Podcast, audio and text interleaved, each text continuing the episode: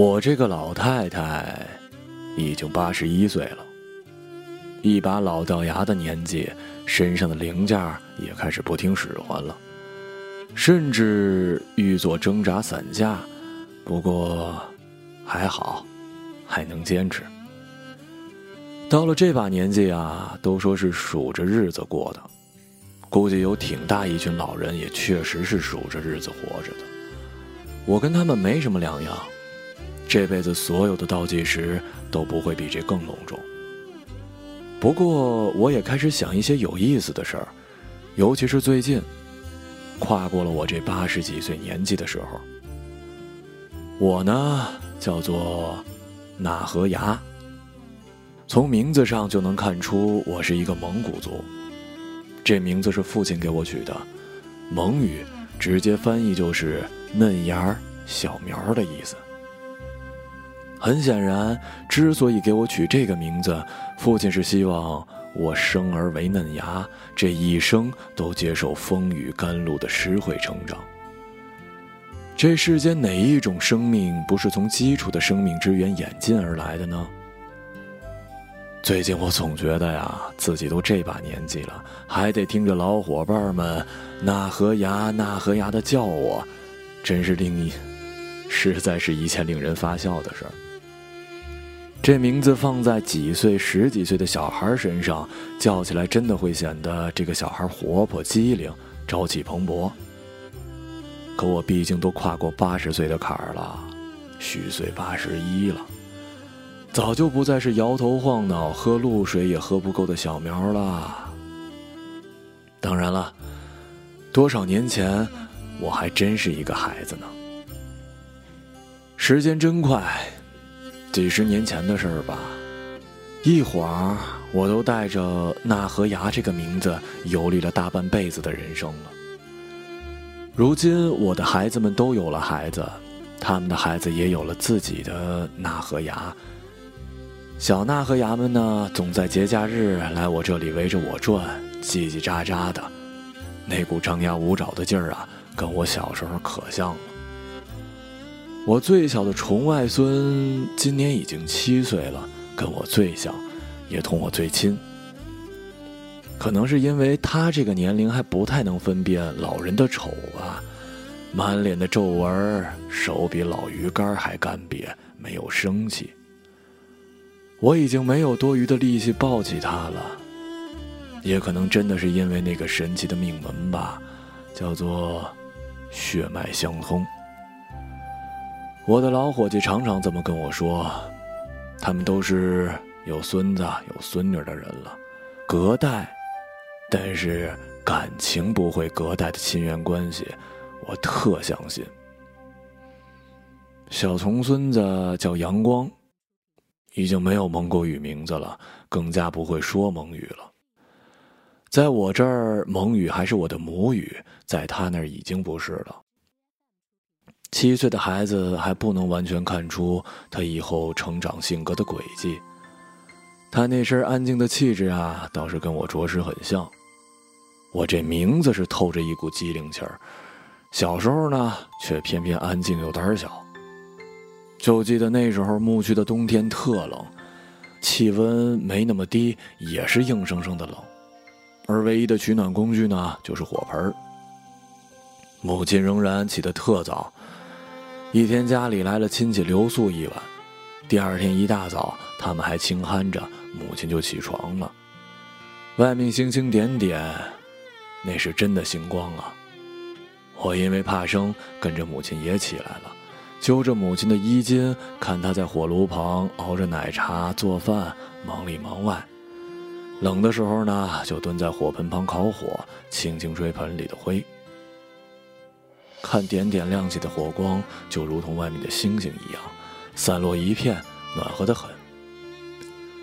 熬奶茶这活儿我也做了几十年了，最初学着母亲的样子，后来煮给我的丈夫、我的孩子。再后来，丈夫先我一步走了，不需要我煮了。现在这年纪，我也不用煮了，只管坐在椅子上看孩子们围着炉子打转，待热气腾腾的时候给我端上一碗。而且这个现在啊有奶茶粉了，想喝的时候用热水冲开，一样的颜色。可我总是觉得少了点东西。后来我想明白了，那是炉火的味道。阳光七岁，也就是我女儿的外孙。他喜欢看书。一个月前，我的孩子们给我过了八十岁生日，带着他们的那和牙，叽叽喳喳的将我围在一起，看着我略微费力的吹了生日蜡烛。因为我的孩子们，我吹了不少的生日蜡烛呢。小时候过生日，父亲跟母亲最穷困的年代里会为我准备一锅馒头，条件稍好了一点呢，就过渡到了带豆馅儿的馒头。我从来没有吹过生日蜡烛的，没想到我竟然还记挂着这个。我的父母可是一辈子都没吹过属于自己的生日蜡烛啊！孩子们给我唱歌，小儿子带着我儿媳给我唱了一首歌颂母亲的长调。我慢动作的表情下，满脸的褶皱里滚落的眼泪，他们看见了，他们懂我的感动。但是不知道我少许的落寞。回望这一生，我从来没有给我的母亲单独的唱过一首歌。如果我的呼恨还在的话，一定也会为我唱一首吧。听儿子儿媳唱的时候，我这么想着。白发人送黑发人的事儿我经历过。女儿是因为去放羊的时候不小心摔了一跤，从石林上跌下去丢了性命。当时正值太阳快要没入地平线，我正准备去给牛羊放水，也在石林附近放羊的邻居跌跌撞撞的跑进来，一边喊着：“那和牙鹅鸡出事了，出事了！”我的虎恨出世的消息，就这么来了。那以后的很长一段时间，我将牛奶挥洒在了山里的敖包上，向敖包发问：难道这就是风雨甘露给我纳河牙的施惠吗？现在，我不希望我的孩子们在我倒计时归零的时候。也这样向敖包发问。生命的结束或许有天意，但我更相信是因为我们自己的脚走出来的。正当我听着孩子们的歌老泪纵横的时候，一双肉乎乎的小手抚过我的脸。此刻，岁月在我们之间做了明显的对比。最年轻的生命。和生活在我脸庞上刻下的最深的沟壑之间的对比。阳光为我擦掉眼泪，说：“太老了，太老了，我给你跳个舞吧。”说着就跳下椅子，手舞足蹈起来。隔着眼前的水幕，我看着阳光，我的笑。我的动作依旧很慢，我还没聋，真好。就在那天，我决定把我写下的那本日记《梅林达拉布奇爱的翅膀》送给阳光。我相信，我那个时候看着阳光的眼神，一定像极了多年前。我的奶奶看着我的时候，那时候奶奶就像现在的我，膝下有儿女，有孙子孙女儿，而我是奶奶唯一的孙女儿。十四岁那年，爷爷去世，我同父亲前往叔叔家参加葬礼，奶奶的头发已经白了，因为岁月的鞭挞，而非爷爷的突然离世。那是我人生中第二次同奶奶相见，从大人们守灵到送爷爷出殡，再到之后的几天，亲人眼泪逃荒，空气里到处是悲伤，我却没有一丝一毫的难过。同那些最亲近又陌生的亲人们，也亲近不起来了。从小我就没跟他们生活在一起，一连几天，我都是吃过饭就靠着窗坐在板凳上，双手揣兜不说话，一直就看着窗外的人们夹杂着悲伤的情绪进进出出。但我清楚的知道，奶奶一直在看着我，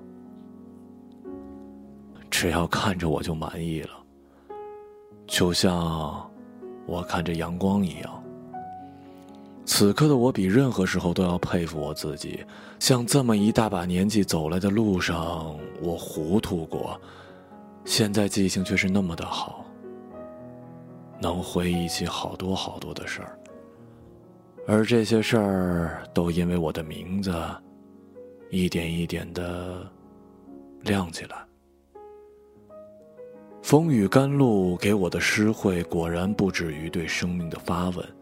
生离死别的事儿我见多了，在我姥姥去世的时候，我还在缠着大人玩游戏。可唯一遗憾的是，没能见到当年一直看我望向窗外的冷漠面孔的人们。年轻的时候经常做梦，但没有梦见过他。我也常常会梦到去故乡的寺庙里朝拜，在佛塔前长跪不起，听着喇嘛转动经筒、吟诵经书，一心虔诚的祈福。一开始呢，是为了我没能见上最后一面的奶奶，后来是为了我的孩子。现在老了，梦反倒不做了，就连偶尔去朝拜的力气都没了。那天生日宴上，阳光偷偷的告诉我，他做梦梦见姥姥了。梦里呢，姥姥一直坐在很高的石头上，手里缝着东西，他就站在石头下大喊：“那个七个么个，你在做什么呀？”姥姥笑着看着他，说：“我在给小外孙缝一对爱的翅膀啊。”声音就在林间回响。我的女儿在长生天的庇护世界里，如果能感知到我现在的生活，一定是十分慰藉的。她有一个这么可爱的外孙，叫阳光。他还告诉我，太姥姥多看书就能做很多有意思的梦了。现在我的眼神儿哪还能看书读报啊？我这一生见过最多的风景，就是天上的云变幻莫测，地上的蚂蚁们搬家，还有每天不同的夕阳。阳光现在还不明白，我这一步一步走来的八十年里，每天都在做着有意思的梦，包括从几十厘米的小小身躯。长到了一米六几，又一晃，慢慢的弓了背，可能还不到一米六了吧。从最初蹒跚学步到现在，我得拄着拐杖，这个过程他还不明白。可能他会以为我一直是这个样子的，而他也会像我一样做着有意思的梦，感受着喜怒哀乐，走过这一生。当然。那是很遥远、很遥远的事儿了，但他也会像我一样，有一天明白，所有生活的苦乐体验，全都是生命的礼赞。瞧瞧，我现在得拄着拐杖了，怎么看来，我怎么也不像那个纳河牙了呀？早年父亲将这个名字赐予我生命的时候，一定没想过，等我老去的时候会是一种怎样的岁月。毕竟，谁取名字的时候都不会想那么久远的事儿，当下的生活才是最重要的。毕竟，生活也不需要看得那么远、那么透彻。拐杖还是三年前儿子用松木做的。手柄处已经被我握得光滑圆润了，我的孩子们呀，都很巧的，会长调，手工也好。傍晚的时候，我总是拄着它走出门外，看看太阳落山。当天空被染成条条块块、没有规律的红色流云，随着夕阳没入地平线而越发鲜亮的时候，那个场面